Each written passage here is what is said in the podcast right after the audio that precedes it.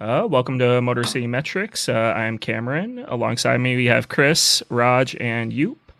Uh, Raj is currently uh, in Lakeland.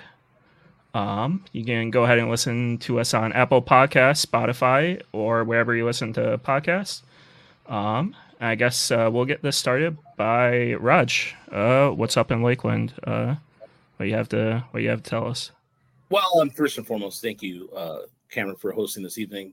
Uh, I am currently sitting in the thank you to Sherry, who is uh, Tigers. Uh, she's been working with my Tigers minor league tracker for a long time doing photography, and she allowed me to stay in her humble abode. Um, so not bad of a view this evening as I'm sitting outside out here.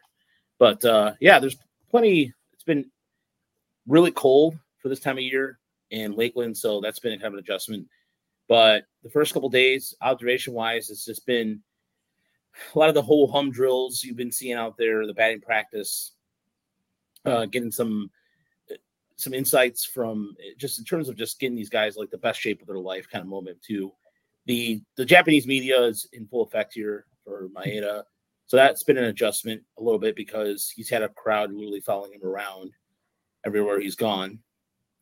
Um, as far as like just batting practice stuff goes, too, same thing. It's been the batters are behind these guys. I mean, the pitchers have been in camp for a few weeks now, so that's going to be a little bit of expected struggle to see the batters kind of behind. Um, but as far as observations go, Colt Keith has been playing primarily first team with Javi Baez turning a couple double plays, and I posted some video on our on, on my Twitter account, and so he looks pretty good out there. Uh, we've seen Riley Greene, a lot of the first team groups in batting practice, and Hinch has been doing like just they've been the press and the drills about making sure they're not blocking because all the, making sure they know every single part of these new uh, rules when it comes to blocking a play or blocking um, play or excuse me plate blocking uh, the bases. Yeah, blocking the bases. Blocking bases. Yeah. Um, yeah, there's been a lot of emphasis on that to the again and just all the signings too. Just the amount of signings. We'll, we'll get to one of them today, but there's been a lot of. Uh, we've been seeing some minor leaguers come in camp early on. Seeing Izaac Pacheco, uh, Lockhart. He, this was his first time here because he literally went from Tulsa to Erie. So, um, manager Gabe Alvarez or Joey Cora, who been running the batting practice. You can tell the difference night and day. He's been he's out there. Him and Have a real good bond together. A lot of chirping out there, but I will say AJ Hinch has been in a very good mood. Just uh lording over the camp, if you. There's a different vibe now that, that Miguel Cabrera's gone, and the locker room is uh is a lot different. So um but yeah, there's other stuff we'll get to a little bit. But yeah, definitely I will say it's a lot more of a uh, a younger atmosphere, that's for sure. Now, have you done anything this week where we'll see an article in the news that says a Florida man hmm. did this, this, and this? Yes. So I will say this, and I, I kid you not, Sherry was there with us. I we're we're driving to the barbecue the other day, and there's a dog. There's a weird dog on the street, right, running rampant on the street. Rampant. And I wish I, I was on the phone, my work phone. I wish I would have taken video of this because this really happened a fat dude on one of those scooters, like Oh. like chasing the wiener dog, while his wife was wearing a like one of those like uh Moo trying to be moo She was wearing moo and the guy's yelling at the scooter, "Get back here!" And Sherry, who's driving the car, was like trying not to run over the dog because the dog went in the back, and the guy's yelling at us to go. And it was so Florida man moment. I was so stunned. Sherry and I were both like, like, "That just happened. That just happened. That just happened." Mhm. So yeah, there was a lot of some FWT moments, but I will say this: the one thing about the experience about the road trip that I will tell you, please go to Buc-ee's. Bussy, but, but am I saying that correctly? Yeah. dude. Bucky's, Buc-ee's. is the best. Buc-ee's. That place is. I mean, you're, you're talking about the ultimate shine, shine, ultimate example of consumerism. 200 gas pumps, gentlemen. 200 gas pumps. Do, do they need that many gas pumps? Is there that many people there getting gas? If you want to get DEF for your for your vehicle, you do that. You can get charge stations for your Tesla. It was, I mean, at five forty five, I went, I, I got, I left Chattanooga. I couldn't sleep because Chattanooga was a halfway point. I stop in Dalton. I, I'm like, stop at Dalton. It's five forty five in the morning. Five, keep in mind what time I stopped in there. Mhm. It's thirty five degrees in there. It's cold. I go inside. It's like a, it's like a mall packed in the eighties. It was like people were five forty five in the morning, and they had like Yeah. an assembly line of people with their sandwiches, making these brisket sandwiches, and these tacos. It was, it was amazing. It was amazing. I never, if you guys, I like, I, I thought Buc-ee's was one of those places that people made a big deal and just come back with the stupid logos thing. Yeah. I bought the shirt. I bought a sticker. I bought the nuggets. Those nuggets were delicious. They taste like heaven. Um, everything about that place just was, it was like nothing I've ever been to in my entire life. It, I saw it a should be story on uh, CBS Sunday Morning once about them. The, about, it was about the brisket in particular, but the whole experience. I mean, it does look like a lot of fun uh, to break up your trip. Yeah, I mean, it should be noted you were there at what, like six in the morning. Like this wasn't like a afternoon thing where everything was Yeah. bumping. Like no, you got chicken nuggets at six in the morning at a Yeah. glorified Yeah. gas station. Like that's amazing. It, it was like I said, it was nothing. I, I, don't know. I was I was telling Chris about it. Like I was texting Chris at seven thirty. because I know Chris was getting up early, so they were like, like Frank, like I had to tell somebody about it. I call, you know, I was like, because I couldn't believe what I just witnessed, and uh yeah. So, but uh for the most part, going through the Smoky Mountains by yourself, driving by yourself, is a really if you get a chance to do it at least once in your life for more than eight hours or ten hours, by all means do it helps mental clarity and yeah so Nice. So before we get into the, I guess the nitty gritty of uh, spring training workouts, uh, we should probably go over the Tigers signing Gio Urshela to a one point five million dollar contract. Um, and there's incentives for plate appearances hit. I think he gets like 100k at 500 plate appearances, then another 100k at 550. Um, nothing crazy. Uh, yeah, Gio Urshela, uh, a big big name on the Yankees past four years. Um, and yeah, Tigers got him for 1.5 million to I guess uh, come compete for the third base job. Uh, what do you think about the signing, Chris? I think you were the lowest on the signing from the Discord. So Well, yeah, you know, I mean, I feel like we've we've brought him up before. He, he's kind of one of the, the the fringe guys that was out there where you're wondering if he's going to get a major league deal. Um, I don't I don't mind it. He doesn't do a whole lot for me. It feels like a redundancy in several areas. Uh, I, I know you know it's it's interesting because people will talk about him being this this you know really great defender, and he does he'll make these spectacular plays. You'll see he makes a lot of highlight plays. I remember when he was on the Yankees, they're like, oh, we you know he's our solution at third base. Uh, but then you know basically all the defensive metrics, uh, defensive run saves uh, saved thinks he's good, uh, up you know slightly above average since uh, 2019. He's like what did I have? I have it up here. He is uh, plus 11 defensive run save, which is four better than Jose Ramirez and right near Alex Bregman, uh, with Ke'Bryan Hayes being number one with 65. Uh, but st- uh, outs above average consider considers him well below average in terms of uh, defense. I think it's his range. He just apparently doesn't have a ton of range, but you know, once he gets to it, he gets everything. So maybe that's a good fit next to Javi Baez. It just feels a little bit to me like like a lot of insurance here. His insurance in case Matt Vierling uh, doesn't hit and isn't a third baseman, and in case Andy Ibanez doesn't hit and isn't a third baseman, in case Zach McKinstry doesn't hit and isn't a third baseman, you've got another major league experienced option there. Uh, and and there, you know, there's nothing wrong with average or adding uh, kind of average big leaguers or fringe average big leaguers. I just it doesn't I think change the trajectory of the season in any way really. Yeah. Yeah, um, Deadly Ninja Bees uh, wanted to know uh, Urshela's injury. He missed most of last year with a fractured pelvis. Um, I think that was to end the year, right? I think he started the year fine and ended the year Right. with a fractured pelvis. So um, that's something to keep an eye on going into the year. Uh, you, what was your reaction to the to the trade? Yeah, Or you know, the the, old saying, right? There's no bad one year contracts, so certainly got to throw that in. It's dirt cheap, and that's fine too. It's, it's something the whole off season has been built around, right? This, and we've said it numerous times. They had the 28th ranked offense. He does not help the 28th ranked offense get a whole lot better, right? Uh, most likely, he's there to be depth and to play some defense. If he does mash lefties, that's great. That's a nice skill, and that can be something you can use. Um, but again, it's kind of been what the whole offseason is about for Scott Harris. They are putting a good floor in on the bottom of the roster, but they're not doing much to help the top end of the roster. We've said that many times. Uh, but it just seems like Gio Urshela, kind of at this point in his career, a dime a dozen player, and the the contract kind of says that.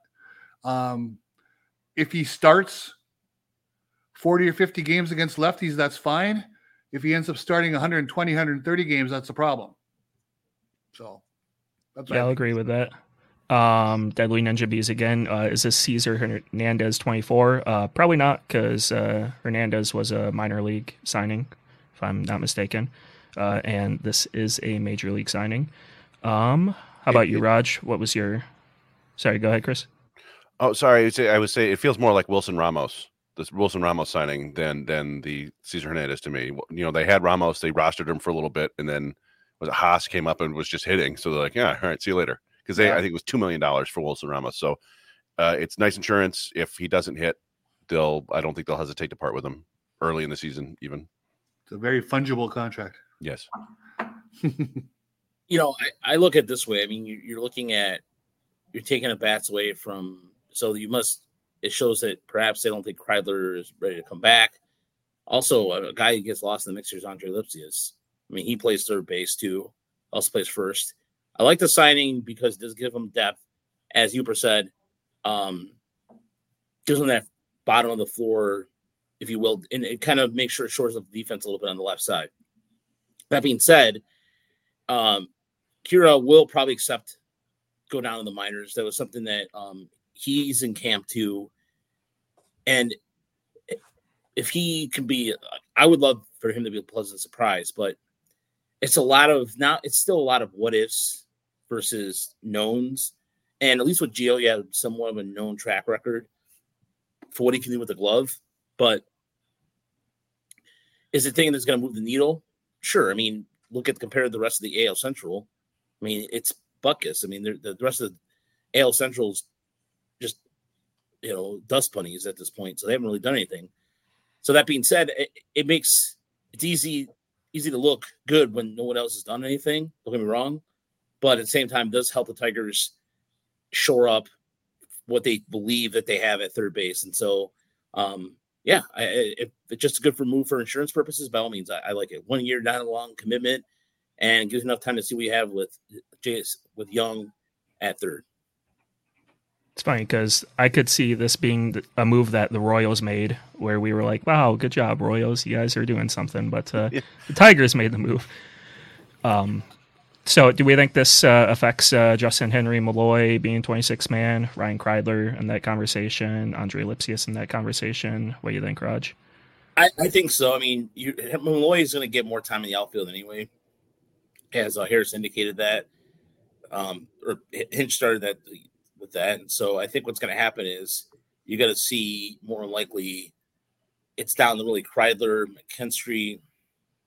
You know, you have this um, mix there of these kind of like position player, or rather utility players. It's a battle of the utility players, and um, yeah. So it's it, I think Henry, if Malloy's gonna make this team, he's gonna have to make it as like a a, a bat off the off the bench or an outfield bat. So I, but if I was if I was him, look, honestly, if I'm the Tigers, he's the guy who needs regular at bats. So um, I saw Fangraphs talk about how he's under like underrated prospect, and there's something with his bat being said. I don't want him to start the season, Toledo, but if it's necessary, I think there's going to be another move that has to be facilitated with all this too. I, uh, just there's too much utility guys there, and I think one somebody has to go, and whether they trade it or not, or just simply let him go. Harris has no love lost, and he will do whatever he has to do to to finalize the roster. You know, I mean, we should we should talk about uh, that they made room for uh, Urshela by DFAing T.J. Hopkins uh, Tigers legend, who was, uh, I, I, believe, on the roster yeah. for five days, six days after they had claimed Kolton Ingram and, and DFA'd him. And this is, I, I think, and this extends to Kreidler and Lipcius and Malloy and all these other guys. We've talked about this a bunch. Is is Scott Harris just seems to to not mind at all having major league level players in the minors. To him, I think that's a bonus. And, and and I think we're conditioned to say, hey, this guy is ready for his chance at the big leagues. And that's not the way Scott Harris works. I think he wants I think he'd love to have Ingram and Hopkins and Devin Sweet all in Toledo, all these guys who he thought enough of to claim, and now hopefully he can stash them in Toledo. And it's the same way with Kreidler and all those other guys. Just he likes to have these options. Uh, and I, I mean, I, I thought it was an uphill battle for Malloy heading into camp anyway. I, I, I, don't know. I think we've talked about it before, but there's there are a lot of indicators there that that suggest that that he's got he's got a pretty uh, small window to to find success in the big leagues, which is I feel bad saying that because there there are things about him that you, you really like, and there's a chance that he could be a solid player. But um, yeah, I don't know. It just doesn't feel like a guy that they're they're ready to go out there and make a regular, and so they'd rather have him getting steady at bats in Toledo than than part time play in the big leagues. You know, they're, they're more than happy to have Urshela on the bench, uh, and they want Malloy to play more often. Yoop, you have uh, you have any thoughts on Urshela being 26 man? I think that you know, given his track record, given the length of his career, uh, as long as he's fully healthy, I would assume um, he's been brought in. He will be on the roster. Uh, how that shakes out with everybody else, uh, hard to say at this time. But yeah, it, it's it's always seemed like Malloy is on the outside looking in for this spring. I think he needs to go to Toledo and do what he did last year hit the snot out of the ball in April and May and see if he forces their hand into something. Uh, didn't hear Baddoo mentioned as 26 man. Um, I think we all agree that just too many lefties in the outfield. Um, Carpenter, uh, Meadows, and Greene. Um, so yeah, yeah. Just along, but along the lines of Baddoo, like you know, we, we already thought he was kind of the odd man out anyway, right? And in, in this Urshela signing makes it basically 13 big leaguers, 14 big leaguers for 13 spots and Baddoo seems like the odd man out. Um, there is a small possibility, it seems highly remote, that Matt Vierling could head back to Toledo. That doesn't make a whole lot of sense. Uh, you know, with, with given all the lefties, it would be nice to have a right-handed bat, but he does have an option remaining, I believe. So there's a possibility there. I think, I think Harris just likes to have depth, and and somebody's going to get injured, and yeah. maybe these things take care of themselves. And Malloy's playing in Detroit because they need him, uh, and I think that's the way that uh, Scott Harris prefers it, other than you know promoting Colt Keith and, and securing him a spot. He wants these guys to be available uh, for, uh, at a you know as needed basis. And Hinch likes platooning, and so this makes a lot of sense because Gio does hit against lefties very well, and so I think with that in mind, with that proven track record, that that's going to help make the decision easier because Malloy doesn't really have that, and so that's where they're going to try to get this is this is a young team in general. So I think the reason why people are just okay with it, uh, as Paul said in the chat, is because the bat. I mean, the Tigers need another bat. I mean, that we saw this earlier in the in the chat with bringing in JD Martinez. But you see what the free agent market's going on right now. Uh, one thing that I wanted to mention real quick is the Marlins signed Tim Anderson. I mean, to really below average. I mean, they yeah. really, really put the screws to Tim Anderson, and that was kind of like either take it or leave it, or you know, and that was it. And I, Tim Anderson, the guy won MVP. I mean, the guy has won a batting crown, and this guy gets anyway. But my point is, that could be the same thing with JD Martinez too. That now it's going to be one of those things where now any team is expected to have an opportunity, and so with Detroit, this is a, this is for them a good way to not only quote purpose of PR, but it gives them that veteran bat that you know for sure is going to give you production. Hey, um, let's uh, go ahead and move on to Tigers' first spring training game this Saturday. Um, AJ Hinch said that Reese Olson, Mason Englert, and Brant Hurter will uh, be some of the guys throwing Saturday. I assume there will be more than those three guys. Um, and I guess let's talk about uh, the pitchers first with live BP. Um, I'm thinking, do we want to talk about Skubal hitting 100 in his live BP or Mize uh, giving up a few home runs during his live BP? Um, do you guys have any issue with Skubal hitting 100 in his live BP? I, I, think I think we're make I, I, think it's just a, a byproduct of him working uh, out in the off season really well, but I'm not gonna make much of it because we made remember her, no one made a big deal about that, but we all made a big deal when Michael Fulmer was throwing 89 early on before he started getting his miles per hour. So I'm not going to make a big deal of it. What I'm encouraged to see though is Brant Hurter getting out there early on. This is a guy who last year pitched 13 scoreless innings. Well, we're going to talk about the uh, Todd. We're going to talk about the jerseys. We're definitely going to be talking about the. definitely going to be talking about that. There's a lot to talk about that a little later. But um, Brad Hurter is really impressed by Hinch has been impressed by him, and rightfully so. He's been his work his work uh, his he was a workhorse for Erie last year. It's good to see him getting in there. And Mason Englert, by the way, lost weight. A skinny dude, but he looked different. Like it, it, I don't know if you guys saw him during batting practice, but I took a couple pictures of him, and I didn't even recognize him. It took me a second to realize who it was. Mm-hmm. Um, he's looked pretty good early on in camp, and and Olson same thing. But I think this is a good opportunity to see the, the Tigers have on the back end of their rotation. So, um, but I, I, definitely would love to see what they're going to do with Hurter uh, going forward. And I know pr- probably you're going to see him start the year at Erie more than likely, but I'm interested to see how he does against the. Hopefully, what we get him against the first uh, run against the Yankees. A bat, look good, like terms of uh, facing the crops of Yankee hitters? So here's a dumb question, but when he when when Skubal hits 100 and so on, over the years has the technology gotten better where there's no such thing as a quote unquote hot gun anymore? I mean, is it pretty more is it more universal uh, than it used to be? Chris, I mean, at West Michigan, for example, I think West Michigan was a prime example of a hot gun, but I think it's gotten better, hasn't it? Yeah, I mean, these are all you know TrackMan, Edgertronic, Rapsodo, you know stuff now. That that's where they're getting those.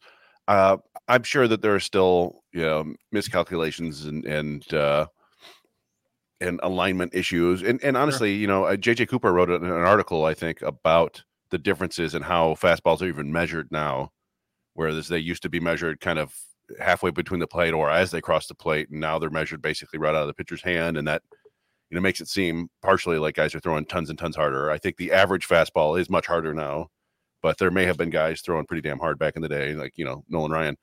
Um, I, you know, I, I, I saw some some people worry that it's too early to be throwing that hard, and you know velocity spikes are an indication of potential injury. And I, you know, I think a guy was uh, probably it seems funny, but to, to get out there and face batters for the first time in spring training, I bet you there was more adrenaline than you'd think.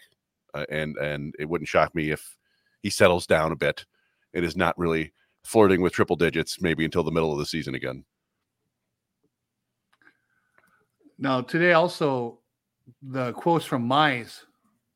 You know, I've talked about his fastball in the past and what I think of it from watching and again, just watching on television, which doesn't make me an expert. But I really liked how he talked about some of the changes he's been making and what he's seeing, hoping his fastball will become more of a weapon. Because then we got something to talk about. Yeah, to uh, uh read that whole quote, uh, Casey Mize said today, this is from Cody Stavenhagen. Um, Casey, Ma- Casey Mize said today he's getting around 18 inches of induced vertical break compared to about 15 inches in the past. Casey Mize quote, We just think the fastball up can be can be more of a weapon. Um, and said it should pair well with a splitter, but Mize also talked about pairing pairing it with his curveball. So, um, yeah. I believe I believe today's uh, live BP was his first live BP. I don't remember if he threw one last year before he got shut down. Um, definitely first one of the spring though. Yeah, I don't think yeah, so he threw against live. I think he threw against a couple live batters at Comerica Park before they shut it down, though. I'm mm. pretty sure. Um, maybe he did, but no. And here's another thing I noticed about him too today. It could be just the way is, and I wrote about this on Motor City Bengals. Before he came to the set, like this, his hands are now lowered a little bit, and he was pitching. Looked like he was pitching from the stretch exclusively, but looked like his windup was a little different. The way he was planting his foot down, and one of the things he talked about was getting a bigger glove because the analytic department told him to. And he has a, he's still. And I know I went so I went around. I looked around the locker room just did, did a quick glance, and most pitchers have three. Him and Maeda both have four. So if you notice here, look how his when he comes to the set, you'll see here in a second. Um, and notice where his glove is right there when it comes to the set, right there, right there, the belt. Before in 2022 was was higher set, and you can tell right. I mean, again, this could be just him during batting practice. Could not be his full set, but it looks completely different. It looks his his pitching, his windup, his follow through command command looks a little different. Or excuse me, his mechanics look a little different. They've been tweaking it a little bit. So, but yeah, he was talking about his glove. Anyways, getting back to the glove, and he's still breaking them in because with a bigger glove, it allows him to hide what he's going to throw. And so, him and Maeda both who throw splitters.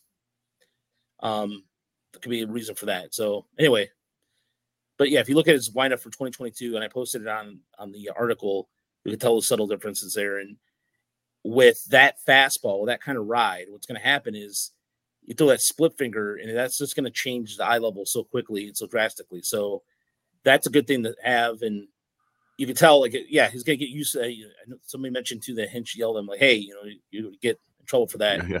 The in the pitch clock. So yeah, Yeah, I mean, to, to Yoop's point about the fastball, I mean, the 15 inches of IVB is, is generally considered kind of the dead zone. You want either higher, 18 to 20, or lower, like 12 or below, would be more of a sinker. And 15 is just kind of exactly where the hitter is expected to be, which is Hmm. kind of what we saw at times with with Mize's fastball. Mm-hmm. Uh, but yeah, to to hit what he said, you know, it's going to help play the splitter play up because of the the differences between you know the, the movement there, but also it's kind of he, he mentioned the curveball. That's kind of the traditional Astros model, right? Is is a high spin four seam fastball at the top of the zone and, and a downer curve. That's kind of it got in vogue so much that I you know pitchers don't really do it as much anymore. But um, if they think it could work for him, I'm sure that that would be helpful. And uh, we've seen and, and we've heard Mize talk before. He's a smart guy about all this stuff. He's in into this stuff, and so he's going to try to maximize himself. I thought my initial reaction watching this was that maybe he'd shorten his arm action a little bit. It, the delivery looks a little smoother to me. I, I think there's still a little bit too much stress on his arms. I, it feels like his his uh, legs get out front and then he's kind of whipping his arm around, but it it looks better to me. Um, and honestly, it's just nice to see him up pitching at full strength, right? And and what looks to be uh, pretty good velocity. there's so the range of, of outcomes obviously it can go anywhere right he's he's had a, that's a ma- still a major surgery uh we don't know if he's just going to be mediocre uh if he's going to attain the same level we saw in his one season full season or as i've speculated about in the past are we going to see the guy maybe we've never seen the fully healthy casey mize because if we do and if that fastball is playing up and they find no better use of his splitter man, if we see a level of Casey Mize that we never really saw even pre-draft, uh, then hell's coming to breakfast for the AL Central. I mean, that that could be that could be pretty nice. So that's that's a legit possible outcome. So that's really one of the big things to watch this year. Especially if you, you com- combine that with that kind of spike curve he has too. I mean, he throws like a slide that spikes. They've classified, I think, as a slider too, according to Baseball Savant.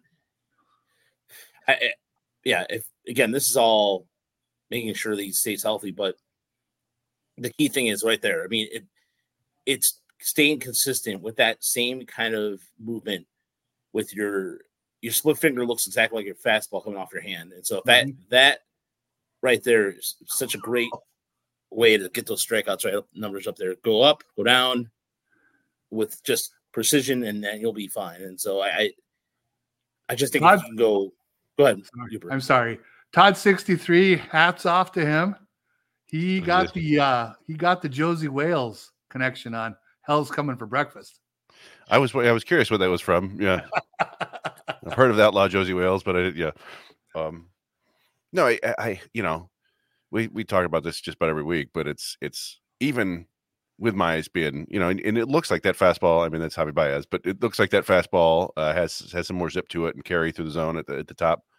Um, but no matter what, we we really don't know how many innings he's going to throw. That, that that will ultimately be, uh, you know, a big factor in the season. If they you know, let him loose and he goes 120, 150 innings and just pitching well, then yeah, things uh, could change drastically. But Okay. it's, yeah, it- was- it's yeah, that was a nice uh, nice breaking ball right there. I don't know if it's a slider or the, the knuckle curve or what, but it's yeah. I, it, it- and you talked about Raj, I think earlier, is that that the at this point in spring training, the hitters are are well behind the pitchers. You know, they've hardly seen any live pitching, and the pitchers have been warming up and they're getting close to their ideal stuff. So it's tough to judge too much, but. Uh, I don't know. It's been fun seeing these these videos. Uh, the other day, what did we get? We got Brant Hurter, we had Skubal. Who else was Olson was out there pitching, right? Yeah. Englert Englert. pitched. Um, I guess uh, should be noted that Baez did take uh, did take him deep, I believe, in this uh, first at bat of his. Nice. Um, was that talked about on Twitter? Because I don't remember seeing that. I I did I did make sure to make a comment saying asking the Baez haters uh, what they what they thought of this right here. I can't tell if it Oh, was gone. I think it hit the seats. Um, yeah, it's tough to tell. but I I do like that he did come back and made Javi chase, and I guess that's Javi being Javi. But uh, that Yes. fast that fastball right there was uh, good to see. Yeah, and by the way, that splitter's I think the splitter's coming back. Slowly but surely it's gonna be incorporated in that. But as I asked Hinch if a splitter has a lot of strain on the arm or to cause a lot of injuries, because that's been kind of a known myth, but he's he said no, so yeah, that's yeah, that's the pitch right there. Um but yeah, I'm not gonna make too much out of the, the hitter, like just again, it, it's just good to see him out there, period. I mean, last year he shut it down early and just was kind of over it. But this year it's coming out and there you go, just dealing. It's just bad in practice. Again, it doesn't mean anything till Saturday. Like, even Saturday doesn't mean anything. for- Let's be honest here, but still, it's just the drill. This the, the- having the drills in the various fields too. The first day they had it because of rain in the backfield, so it was nice to get out to the main field this week. You know, I, I haven't. Um, it's early enough yet that it doesn't really matter, but I haven't heard anything about Matt Manning at all. Is, Yeah. uh, is he Yeah, milling Matt- so- about? Is, has he been doing you know backfield throwing?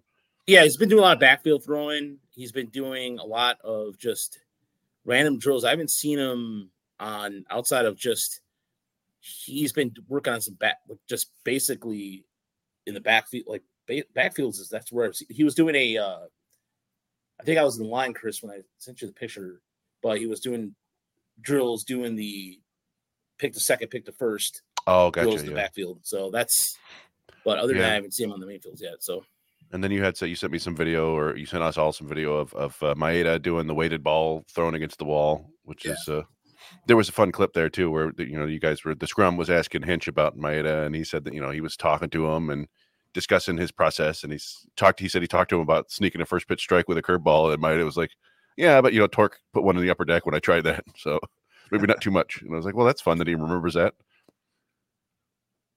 Yeah, there's like I said, the, the the vibe in camp has been a lot, a lot more chill than it was last year. I mean, this is it's really on early impressions. Everybody seems to be um laid back with that, but it's so it's Maeda too. Like just a lot of people are not used to seeing the Japanese uh, media following around. So Hey, um, I don't think there was much else uh, in terms of pitchers. Um, I knew Andrew Chafin seemed to be chatty while throwing live BP, um, talking crap to to, to everyone he faced. Oh, Legend, by Um, the way, he double he was he had two beers in his hand during the barbecue. Whether he was double fisting or not is I don't know, but it, it- yeah, a legend, just two beers in his hand. Sounds So- about right. You know, to go off on a team's like that. To go off on a side tangent, uh, Andrew or Anthony Rendon um, had that weird comment um, about about family, faith being first in his life, which I don't think anyone anyone disagrees with that.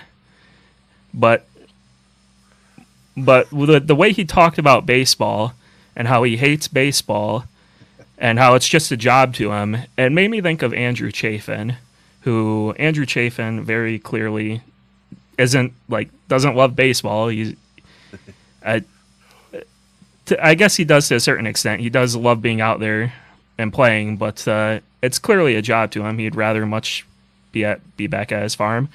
But I mean, Andrew Chafin is actually in the best shape of his life. He talked about weightlifting for the first time, wanting to drop weight for the first time. Like he wants to keep going out there and competing. And it's just uh, funny hearing uh, Rendon's comments about hating baseball and then seeing other people who don't have baseball as a first priority still going out there competing. People you want to play next to, people you like can trust being on your team and putting in their full effort.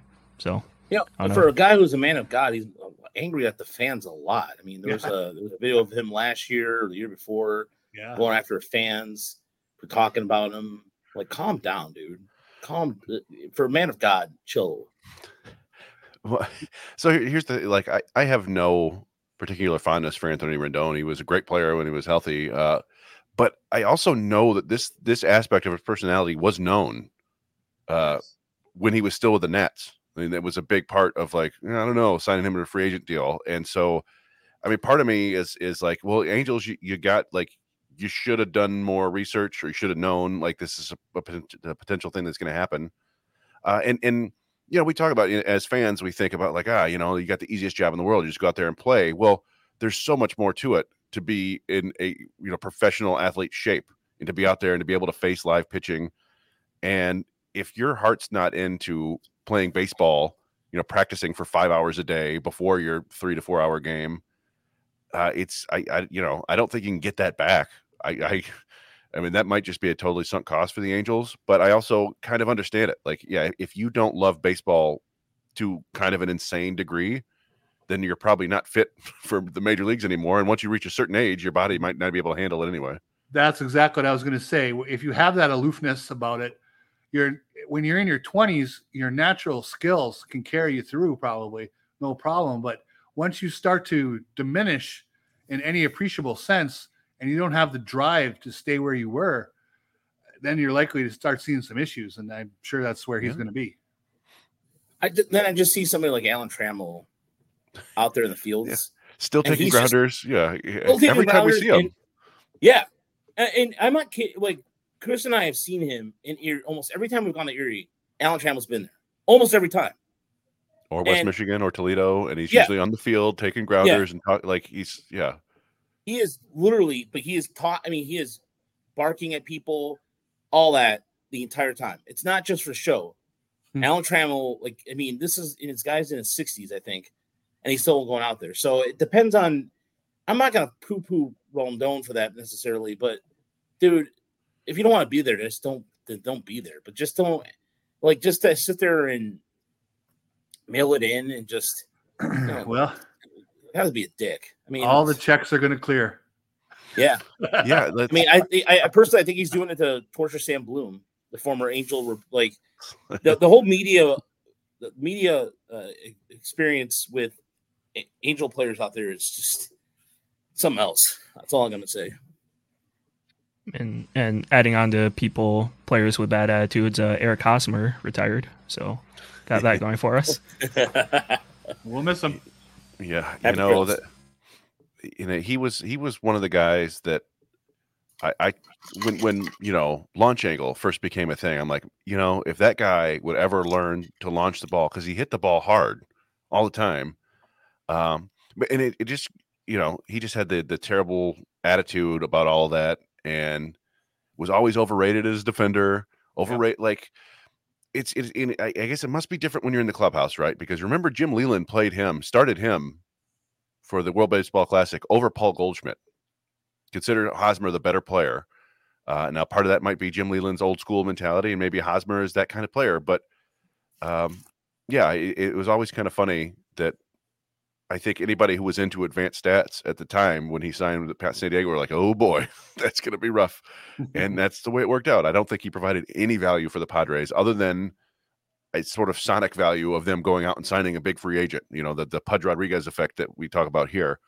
Uh, but yeah, yeah, no, he uh, that career did not go great because he was a deeply flawed, flawed player that kind of uh, I don't know got got rode the last wave of people not understanding that. So the Steiner bro, I like that. The Steiners. Is, like, does does Cameron have any idea who the Steiners are? Nope. No. I'm just okay. laughing to be a part of the joke. yeah. So they were. uh Was it Scott and who? Rick. Scott and um, Rick. Rick. So they were Steiners, yeah. actually they were they were legitimate like I don't know if they you know won national championships, but they were college wrestlers for University of Michigan, I believe. Yep, Uh, and then they w- went on to become pro wrestlers and, and kind of giant beefcake buffed out like steroid looking wrestlers. So Oh, Well, I- well I one of them, the, Scott did. Scott became a Yeah. real Big I don't know Papa what Pump was that his? yeah, big Papa Pump. But this is these are the Steiner brothers right here, ladies and gentlemen. Yeah. Yeah, they were great. Yeah, the, the old classic WCW guys. I Yeah, they- uh, WWE Hall of Fame. I made a comment saying he looks like uh, Sam LaPorta when he's in the batter's box. He just looks like a tight end.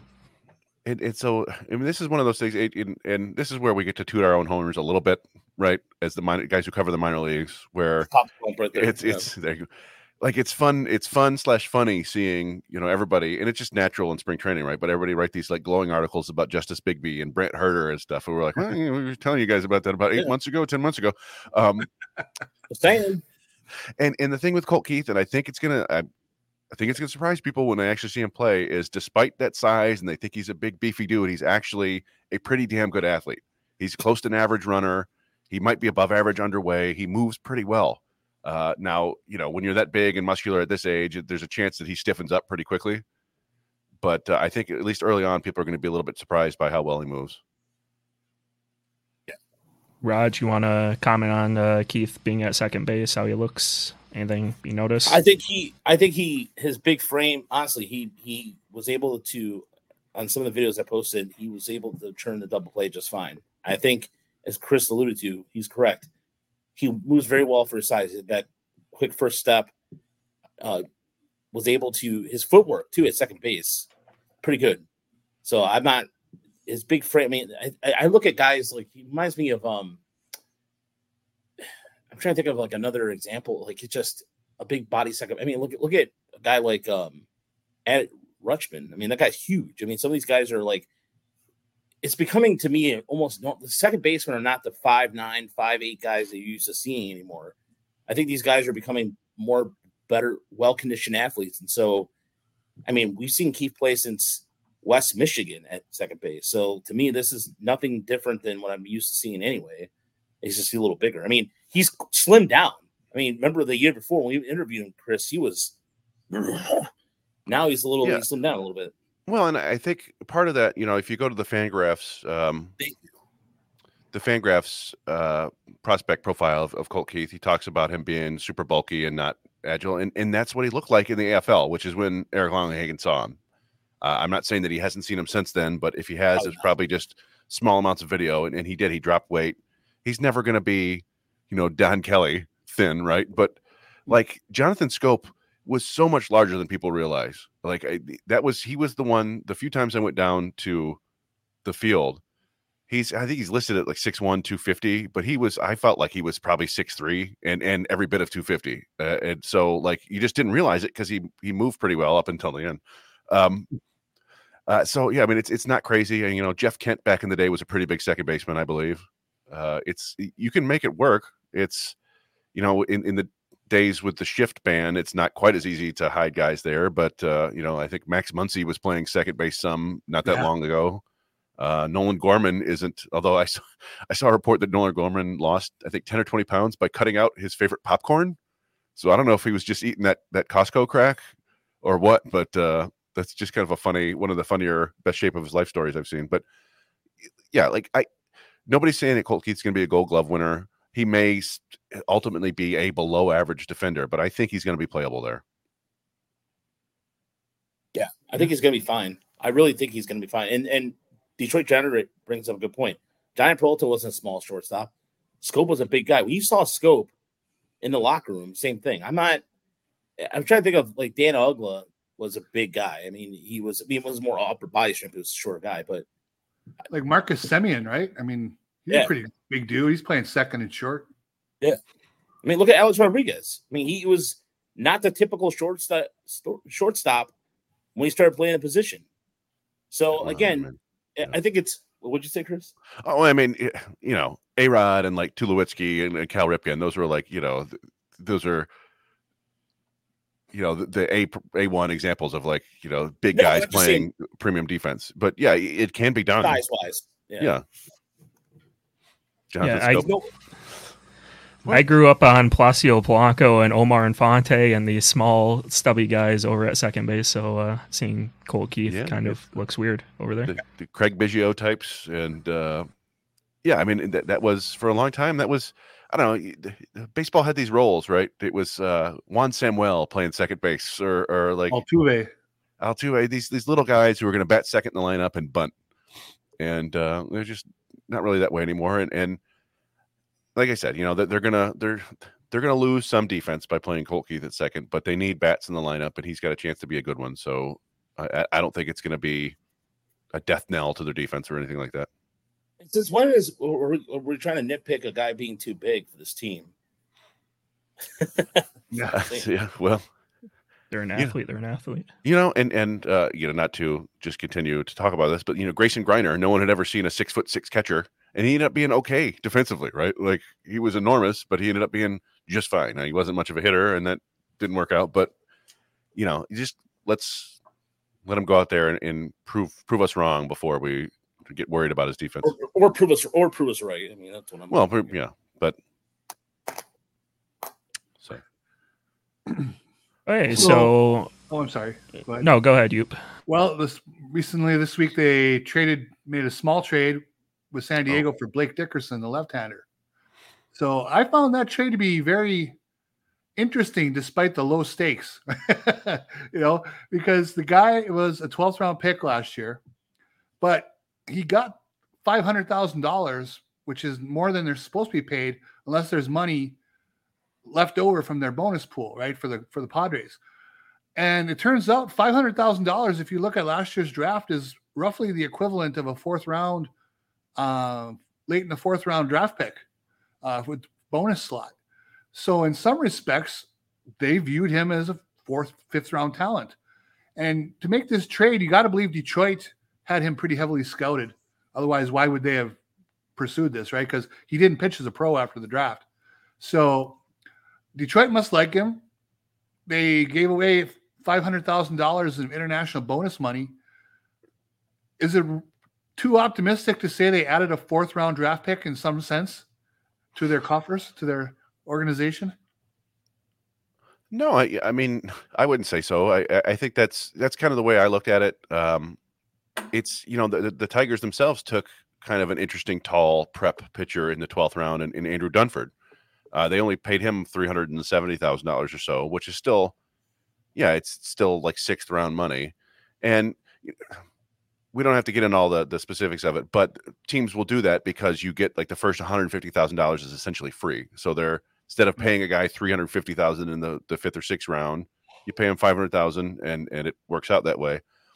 Um, and yeah, it, it's definitely an interesting move. It's the sort of stuff that we used to complain, or at least I used to complain about Al Avila. There was a lack of creativity, lack of moves like this, just spending money or moving money around to get more talent. And, um, you do you do kind of wonder like you know if San Diego spent half a million dollars on this guy why are they already giving up on him before they ever saw him My next question. um, sometimes that happens. I, I think uh, Yeah. infamously the Dodgers got rid of Yordan Alvarez before he ever played for them because they needed who was who was that reliever they got? Josh uh, Fields. Josh Fields, yes, the Yeah. the former uh, Mariners first round pick, I think. Uh, so sometimes teams just are like, you know, you know, they don't like him that much. The the other aspect of it is, that is the Padres have done quite well on the international market, particularly these last couple of years. That you know, Ethan Salas two years ago, this this DeVries kid is supposed to be outstanding, the one they got this year. So they may have just outstanding connections on the international market, and they may have a guy there that they really love Mhm. and they think that can have a huge ceiling That and and the the other thing and we see this sometimes is they may have gotten sniped uh, you know, they may have been saving money for a prep player that they were trying to push to the 10th, 11th, 12th round, and somebody else took him. And so they go, well, we've got this extra money. who, who do we sort of like? And they go, well, we kind of like Blake Dickerson. And so they give him money and they go, hey, we don't really like him that much. It's no big deal. You know, it, it's it could be a little bit all that. But um, I think it's an exciting move for the Tigers. And it's another guy that I'm looking forward to see in the next year or two. I mean, he's a big, lanky kid. Um, you know, you, you can you can dream on him. And guys like this, they don't necessarily work out much, but uh, if it doesn't, it's not a huge deal, right? It's money that they apparently weren't going to spend in the international market. And if you look at it this way, I was going to say, if you look at it this way from a sense of arms down below double A, this just gives them another.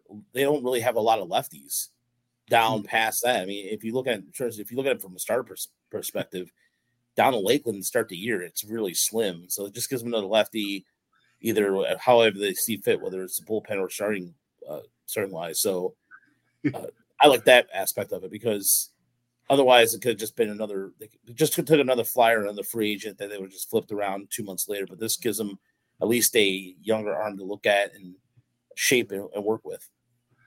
It's just one video, but basically this is a hit the mascot video here. he, yeah, well, he threw, threw behind one guy. End, but... but he was all over. Yeah, I mean, it's you know, it's I think they he was sitting low 90s, and they he's got a apparently a above average slider potential, and but yeah, to Roger's point, like in the draft last year, they added Paul Wilson, but they added like five or four or five other high school pitchers, and he's going to be with that group of uh, you know Jake Diaz and and Andrew Dunford I mentioned, and uh, Jonathan Rogers, a couple other interesting young arms. and It'll just be fun to see them see what the development staff can do with these young moldable pieces of clay. we haven't seen that a lot. You know, a lot of the pitchers that have come through the system, aside from Jobe, are all college guys, and and they've tweaked them and made them better. But as we saw with Jobe, uh, sometimes with those high school guys, they can get light years better very quickly. So I, I'm excited to see what happens with this kid if he's healthy. I, I I thought there was some concern. I don't think he pitched after he signed last year, and I don't know if there was an injury there or what. But uh, I don't think they would trade for him if he was, you know, crucially injured. Right. Yeah, as far as him, his velocity right now, I'm not worried about it because the kid's out of high school. So I mean, his velocity will increase. You're hoping his velocity will increase. Um, so I'm, I'm not worried about it. Yeah, in, in a frame like that, he's going to add 20, 30 pounds probably at least, and uh, you know, maximizing the delivery. Yeah, you would you wouldn't be shocked to see him sitting in the mid 90s later. And and you know, sometimes guys don't ever throw harder, but uh, what with modern training techniques, I'd be shocked if he's not yeah. No, it's a good it's a good investment long term. And he's from uh, Virginia Beach, where my family resides, my extended family. So I'll be pulling for him for no reason, really. I've heard because he's from a place I've heard of. Yes, I like it. Um, you know, hey. oh yeah, go ahead, Cameron. I was just uh, going to move on to uh, batting batting practice. What we've, what has Raj seen from BP? All right, perfect. Yeah, in terms of uh, batting, in terms of like I said, batting practice, just bats are still a little behind. Um, Riley Greene got some extended action out there, uh, first day, second day, but other than that, it's just been really seeing the first group. I didn't go, like I said earlier today, I didn't get a chance to go today. I'm going back tomorrow. So tomorrow, Scott Harris is meeting with everybody, and then about I'm not sure when that's going to be, but there'll be some Scott Harris stuff tomorrow morning. Same thing with Hinch before they had the golf outing today, but um, yeah, there's going to be holding a meeting. Uh, Harris is going to hold court. So I'm assuming to talk about the Gio signing, but uh, they'll be at 8:45 tomorrow. So just as a heads up, uh, for anybody that is on Twitter or X, I'll be throwing some stuff out there. All right. So Javi Baez isn't going to be hitting left-handed. Yeah. Yeah. So yeah. Okay. Thank you for yeah. Thank you for Javi Baez is not going to be hitting left. He was doing it to fool around. Calm down. Uh, there's this thing. It's just it's. I I I'm really again. I cannot stress to you enough. Batters are going to be behind, but there are people that say that Javi Baez is already mid-season form. Come on, man. I mean, it's just look. I know that people have problems with Baez. I get it. I get it. but it's the first week of spring training. It's not even it's not even March first. Give the guy a break. Good lord! I mean, come on. It's just I, everybody's gonna look for anything to pick on Baez, and you know what, man? I, I honestly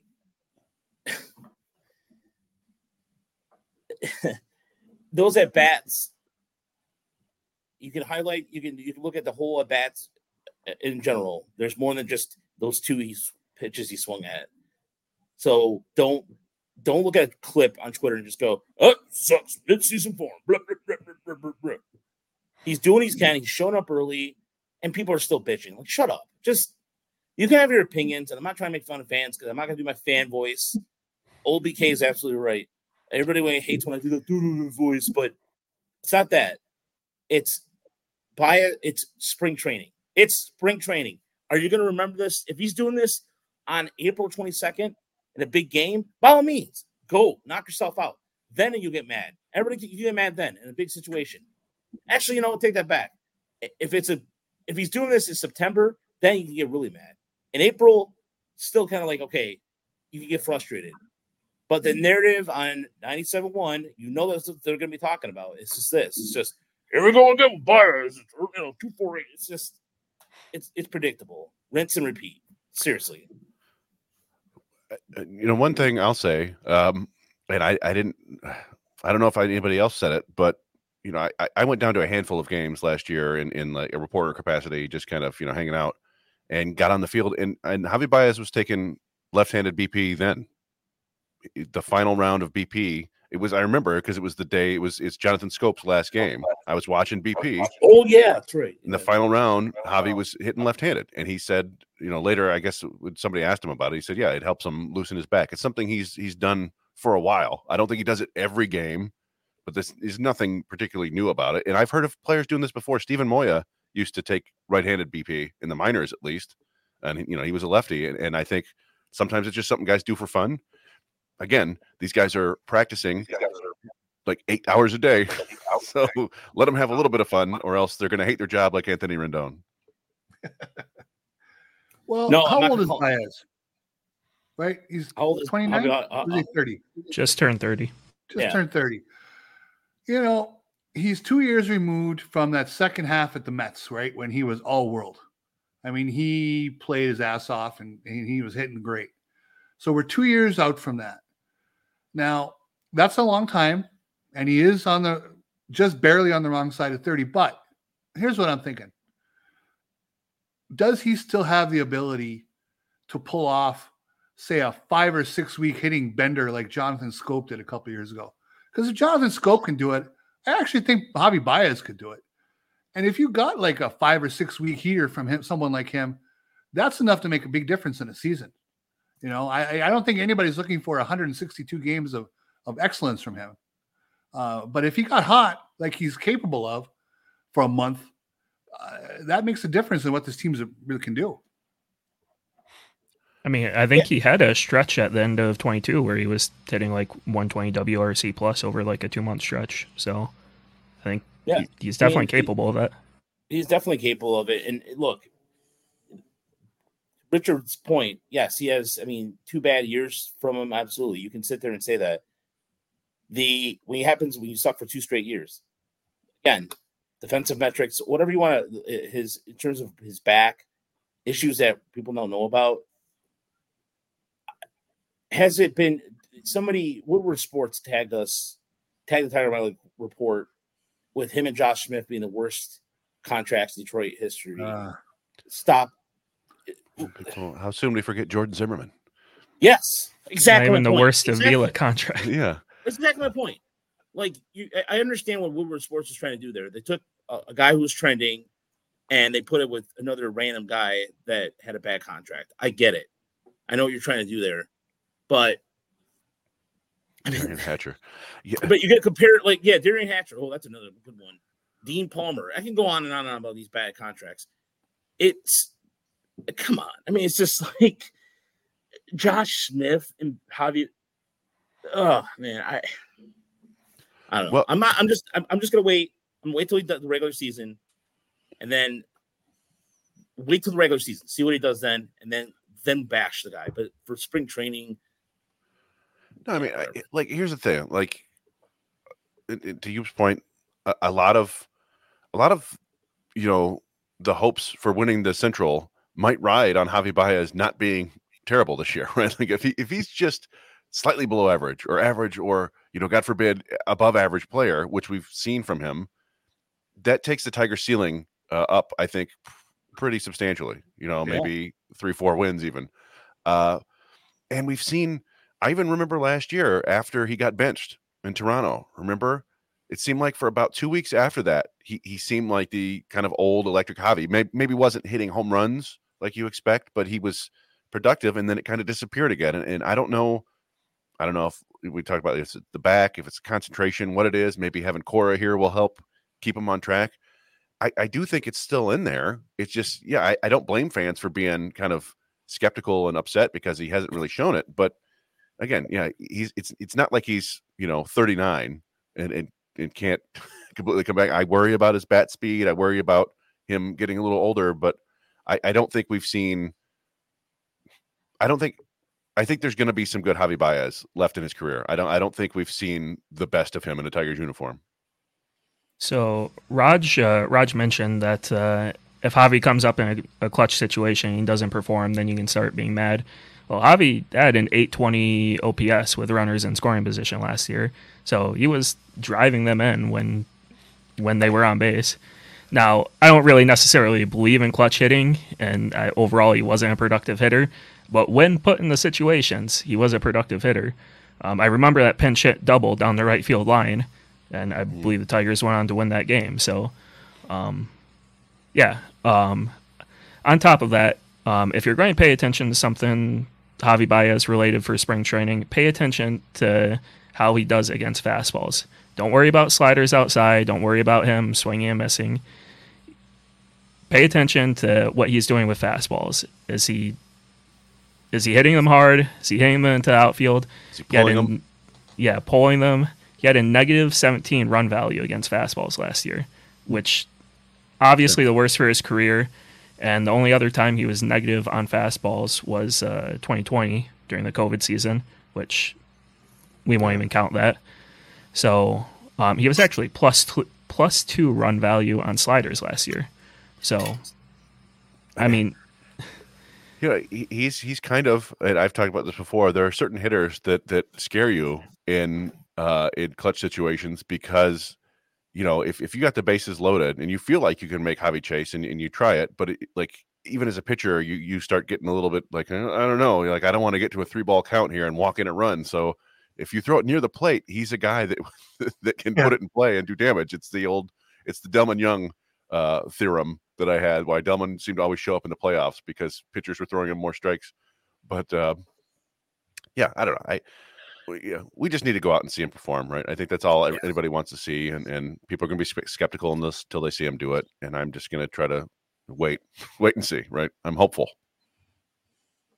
So I look at it. I mean, that's honestly until there's game action, then judge if you will. But if you're going to judge based off what you see in 30 seconds on Twitter, then I don't know what to tell you. Yep. Okay. Uh looks like uh have a few things left on the agenda for tonight. Uh TJ Hopkins claimed off waivers. Um already DFA'd for Gio Urshela. I believe it was two or three days. Um TJ Hopkins is interesting. He is already 26, but uh he hit 308, 411, 514 in the minors last year playing corner outfield. Um depth piece. If Mark Canha goes down, he's probably a right-handed option in the minors to replace him. Um, his defense. Yeah, yeah corner outfield defense. Yeah, yeah, yeah. You know, we'll see if they. You know, it may be a situation where, like, we see a couple days from now, they've traded him to, you know, back to Cincinnati for cash considerations or something like that. You know, we'll see. Um, it wouldn't be the worst thing in the world to have another red-handed outfielder uh, until you know. Although if you got Bigbie and you got Malloy out there, and uh, probably Baddoo down there, yeah, I think it, it, it, you know, I don't know. I, I, I feel like Scott Harris's approach to to player acquisition on at this level of the roster is, is kind of like um, he just likes to try things on, right? He goes to the changing room a lot. He's going to try this guy on, and then he, he might buy him, he might put him back on the rack. Like, and and there's nothing wrong with that, I suppose. But um, I don't know. Like I like I didn't even bother. I, I've learned now to not really even bother to research these guys, like because it you know they're they're they're here one day and gone the next. Um, I, I don't know. Like there was you didn't mention it, but we, we kind of brought up Keston Hiura earlier, and, and the people seem to get like there was there was an outsized amount of attention to that to me because I don't think he's gonna take it in a bat for the Tigers this year.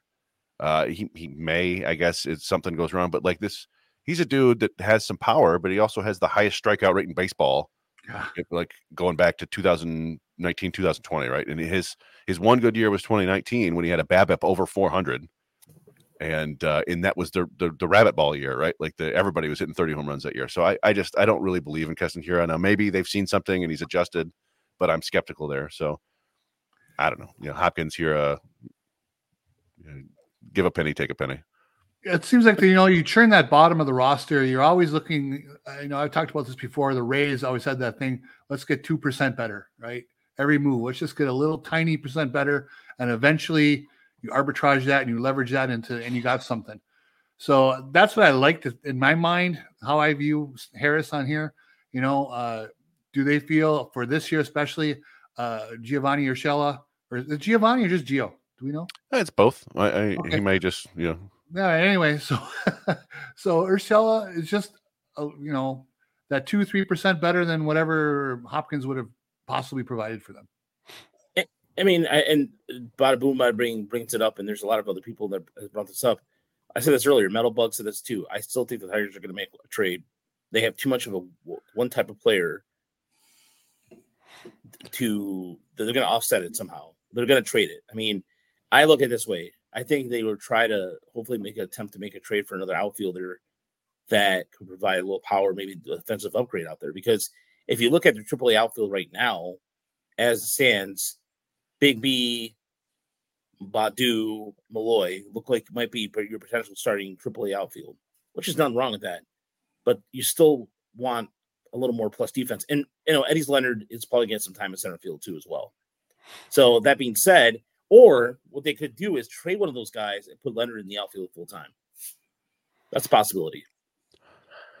Yeah, I know we, we've talked about Baddoo, I think, a fair amount, but I, I just, you know, he might not be a fit for the Tigers, uh, but I do think he, I could see him playing for other teams in two different capacities. One is a guy that that you you think still has some upside, and you play him every day, and one is is a really solid fourth outfielder who can do a Mhm. bunch of things for you. If you know, it, you know, he's got speed, he's got some pop, he'll take a walk, he can play center field, he's better in left field. I, I think that's a valuable piece at the end of your bench for a championship team, even. Yeah. But uh, the Tigers might be in just kind of that weird spot where they're too they're too mediocre to afford a guy like that on the bench or to be playing him every day. But um, I don't know. Uh, We'll see what happens. You know, we talked about it earlier, what a month, or two months ago, that maybe the Padres seem like a good fit because they don't have any outfielders, but nothing's happened yet. So maybe they're waiting to the end of spring training.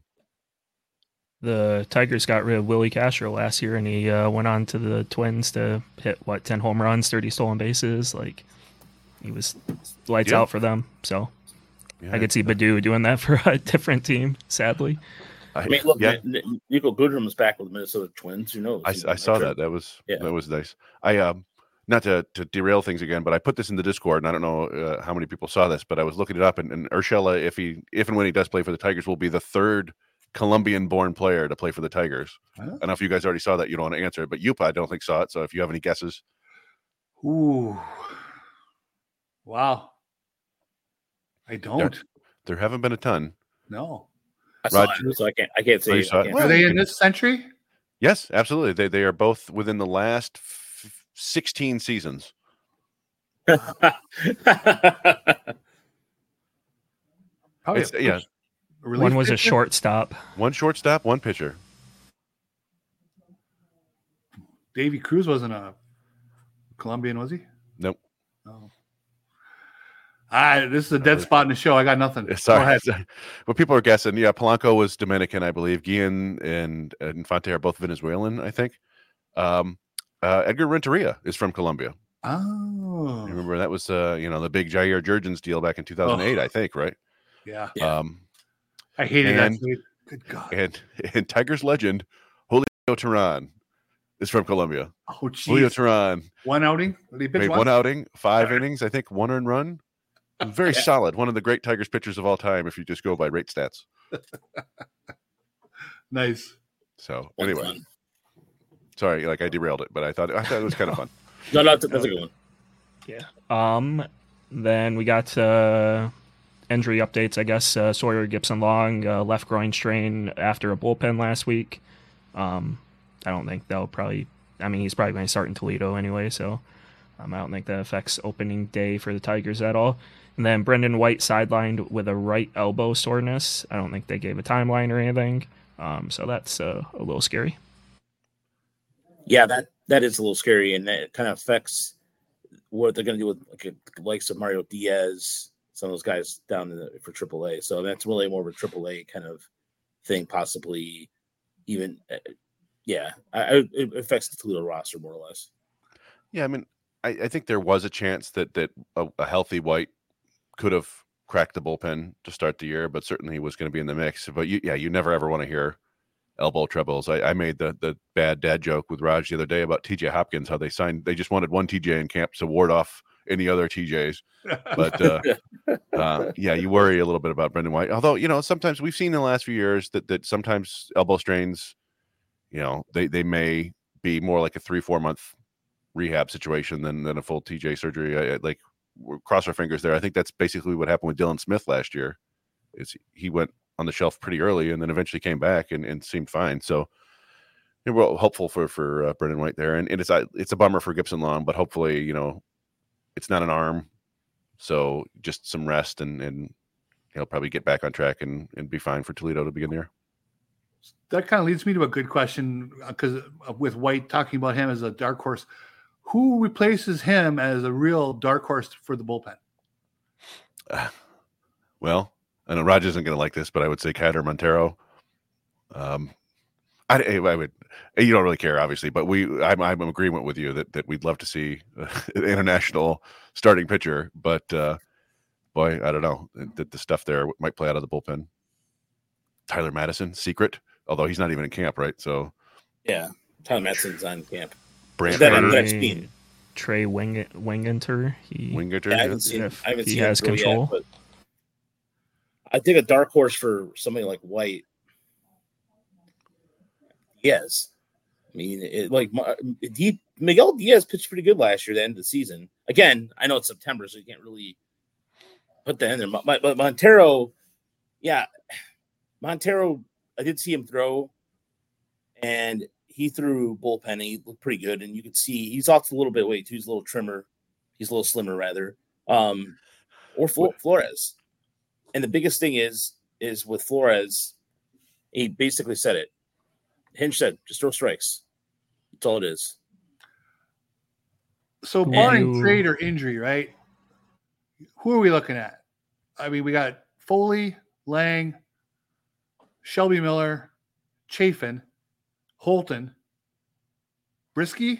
Is he? Do we think he's in? I would, I would put Vest in right now, maybe ahead of Brieske. Okay. Um, and then and Joey Wentz is out of options. So if you want a a long man left-hander, that's uh that's is that eight? That's got to be eight. Yeah, it was the next Tyler Alexander. No, I I think there's you know there's no guarantee that Joey Wentz wins that job, but um, yeah, I mean I would I would put yeah I would put Brieske and Faedo and and Wingenter Faedo. and all those guys kind of in that same picture. Although Faedo is starting on Sunday, right? Yeah. Yes. So I think they're they're they're going into the season. We talked about this before, though. You know, there's nothing wrong with going into the season with 60 starters, and then if you have to use them in the bullpen, you can. It's it's tougher the other way around. Well, and can do we see Brant Hurter being a reliever at any point? As Stan says, I yes, it, and here's the thing, I I we would have to go back in our DMs, but but I was kind of uh, saying, hey, you know, Brent Hurd looks pretty damn good in the middle of 2022, and I got a bunch of pushback from people who I won't name. Uh, but uh, you know, I saw things that that I liked a lot. He throws a lot of strikes despite the funk and the, and the angle. Again, I think I mentioned it on, on a different podcast the other a couple weeks ago. Though you just don't see starting pitchers who look like that. You just don't. It's it's a really funky arm angle. It's a it's a it's a cross the body delivery. Um, it wouldn't shock me if he makes it work. He's got the he's got the command and he's got the pitches. It's just uh, know, you just you just don't see it. So that's why I would throw him in the bullpen. There, yeah, I I know what DMs you're talking about because some mm-hmm. some other I got some crap last year about that too. I yeah. pushed back and said, "Well, we need to go back kiss, and look for it and screenshot yeah, kiss, it." you know, I also said, "Kiss my ass." Look how much she's done in Double A, and I've seen them more than you. So shut up. Yeah, yeah, that's pretty yeah. much it. Yeah, there you go. so, Raj, who would you be more disappointed if they got relegated to the bullpen, Keider Montero or Wilmer Flores? Montero. Uh, because look, Flores needs to throw a third pitch consistently that changeup. I mean, he's got that short slider, he's got the fastball, and he's got another like cutter. Look, it looks like to be a cutter. But if you can't throw a changeup, you're not going to make it as a starter. And one thing I did ask Hinch about was like he just there's a lot of innings last year he had long innings. I mean, he just labored through like a bulldog. I think Montero He's got four or five pitch mix. He can he can for him it's just getting a matter of stamina, but I think he's capable of being a guy who could be a four for fifth starter. And if you put him in the bullpen, it's just a to me it's just a waste. It's not like Gregory Soto where he's a lefty or anything like that. Montero's got some really good spin rate too, and, and when he can, he has ability he can command and shape his pitches. I think he's a much better option as a starter versus out of the bullpen yeah, I mean, I, I agree with that, and and I think the the only thing where I would disagree is is that I think he's got the stamina. I think he threw like 140 innings last year, didn't he? I'm checking right now. Um, I think he's got he's he's got the broader arsenal. I think the pure stuff is better. So I'm looking 100 127 innings. Okay. Um, and and I think he can. He's a guy. He was remarkably consistent in Toledo. I think he went five or six innings in every single one of his outings. Now they weren't all pretty my only issue with him is command, and and it's it's command in inside the zone. He doesn't walk a ton of guys, but he got hit a lot more than he should have. I think because he leaves pitches over the heart of the zone too much, and I think that's something that that they could fix in the big league level, at least hopefully. I mean, kind of Reese Olson had some of the same problems. Um, so I, yeah, I would I would be more disappointed if they move into the bullpen. The only reason I mentioned is is we've heard people within the organization say, boy, you know, he would be pretty nasty out of the bullpen. And I kind of agree because I think he would really let loose and the command issues wouldn't come into play as much. And instead of sitting 94 to 96, he might be sitting 97, 99 with that spin rate and with those two breaking balls and with that changeup. And I think it could be pretty nasty. Has, no. has Manning learned to change up? Nope. Nope. There you go, Net, Deadly Ninja And then uh, what about Reese Olson? I think uh, we all agree that he deserves a spot in the rotation until yeah, it might, something happens. Mike, well, we had Mike uh, Petriello of MLB.com, and I was looking at some of his numbers with with with him. Olson's got some sneaky numbers, and I mean, I think Olson's going to continue to progress this year. And you just make sure his health is in order. Um, yeah, you know, we uh, I, I tend to toot our own horn sometimes on here because we can. But uh, Olson is one we got absolutely wrong, right? Or at least uh, so far. I mean, we, we had him heading into last year. I think we had him 16th or 17th in our top 30. Uh, and I, I, you know, honestly, for the first couple months, we were like, yeah, see, when he was getting beat around in Toledo, and what we didn't factor in was that he would just come to the majors and suddenly be good. like like the stuff was always there and and you know that's that's one of those things where you got to give a ton of credit to, to Olson, but also to the big league pitching staff, the the uh, you know Fetter and and the guys there really getting him to maximize what he does well and and uh, so yeah, I mean we, we got that one wrong and uh, I will never forget. But... I mean, it's the the small sample size theater, right? I saw him pitch a game here in Des Moines he looked terrible. He was all over the place. He he lost about six miles per hour off his fastball, and by the fourth inning, uh, if you that was, but that ended up being his last bad start. and he had three good starts right after that in Toledo, and boom, he was in the big leagues. And then I was thinking he's going to get crushed. You know, it just if you would have told me that he was going to have a successful summer at the big league level after I saw him in May, I, I would have bet the house that that was wrong. you know yeah. what? There's a you, where I will say this. Another guy who gives a lot of credit should be Juan Nieves. Juan yep, Nieves, absolutely. I, if there's one like if there's one thing I've noticed about spring training and beyond, that guy is everywhere. I mean, I, I he he is literally everywhere. That Fetter isn't. I mean, it's it's Fetter. You see Fetter with like some. I got this really good picture of him, Jake Rogers, and, and Tarik Skubal all smiling and, and, what have you. But Juan Nieves is everywhere. I mean, he is. You hear him going over the like. You just you don't see him it's not often in the headlines or anything, but you can tell like he has a these guys listen to him every time he speaks and he goes over anything, they listen to him. So I, I credit like I don't know, Nieves has a really good rapport with these guys too as well. I just wanted to mention that because I see him, like I said, just zigzagging across everywhere on, in camp. Well, and and just you know, Stan said Olson a reliever question mark, and that's what I had him pegged. I, I kept making the comparison to Alex Lange. I thought he was a guy that was going to have to be a reliever who relied on his breaking balls and changeup. It basically the fastball was your change of pace mix because I did or a pitch because I didn't think the fastball was good enough. Um, and I, I don't know. Yeah, I mean, Larry says it's way too early. I, I guess it is, but he came. He threw 100 innings in the big leagues last year with an ERA under four, and the strikeout was his strikeout rate was okay, and the walk rate was under three per nine. Like, there's not a lot of.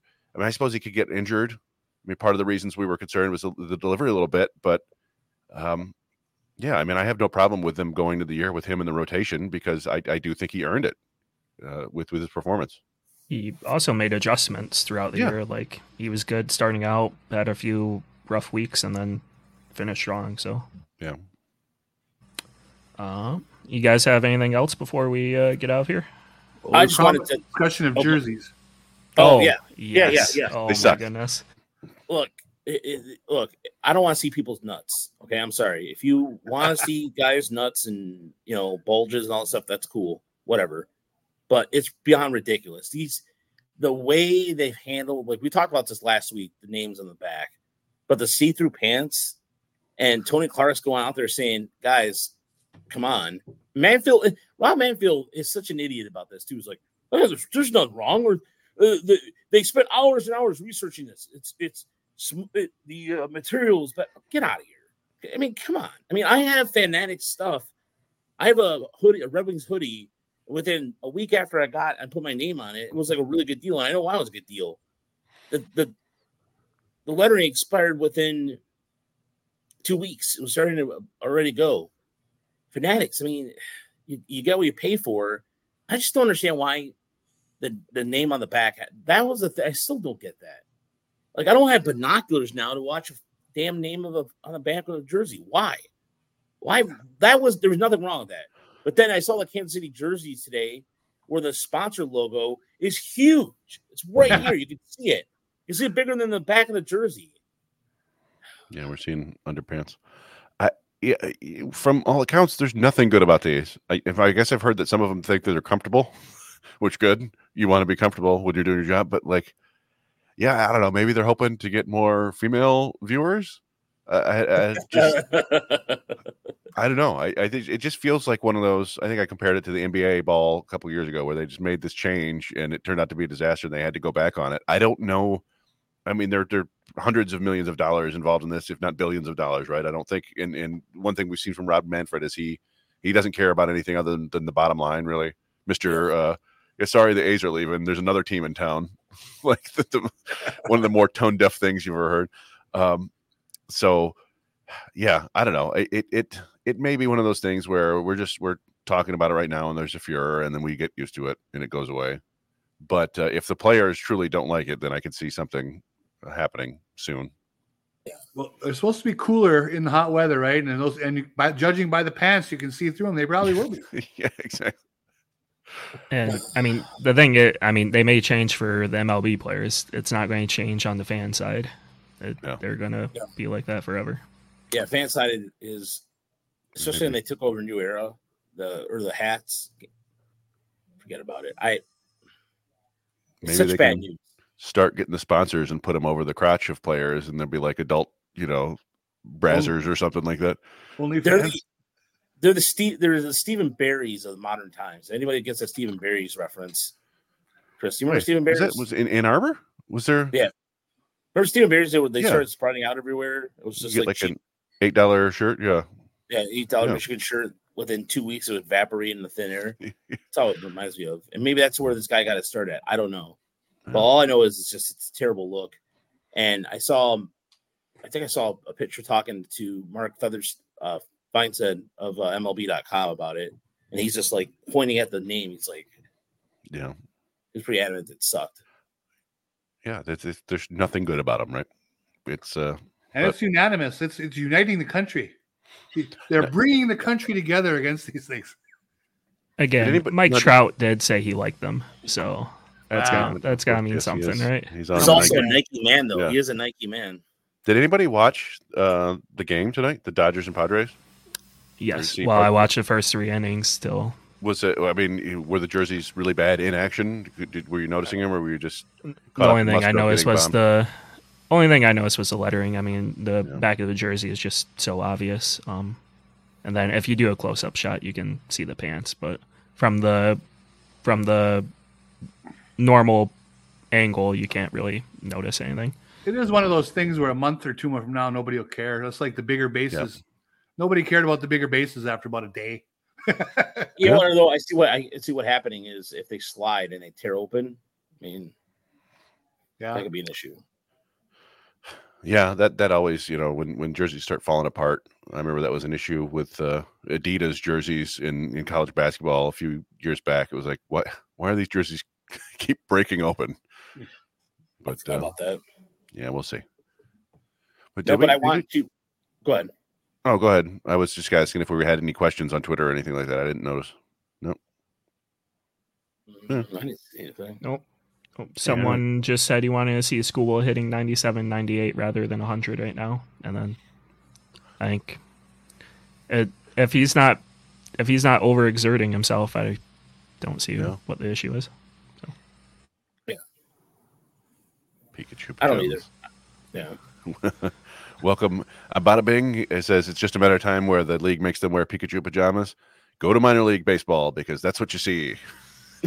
We- there's Paw Patrol night and SpongeBob night Star and Wars. Star Wars and the Harry Yeah, Potter there's the- uniforms and yeah, the various food, yeah, the food jerseys, the food hats. I- I'm waiting for Tony. I'm waiting for Tony Packo's night down in Toledo. That's what I'm waiting I- for. I am kind of frankly uh, surprised we don't see more of that in the big leagues, but I think that there is an, an element of that that they just consider too minor league, right? But but like, why not have Marvel Day at Comerica, right, where the players are wearing a Captain America jersey? It's you sell hundreds have of thousands. Star of Wars those. night.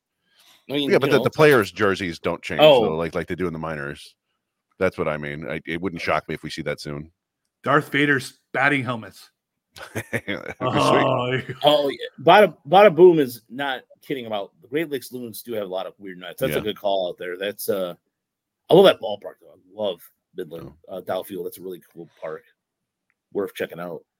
But I want to thank everybody for making this possible, who have donated to our PayPal and um, have donated period to our GoFundMe. I mean, it's it, for if it wasn't for you guys, this wouldn't make it possible. And, and special again, special shout out to Sherry for hosting and allowing this to happen.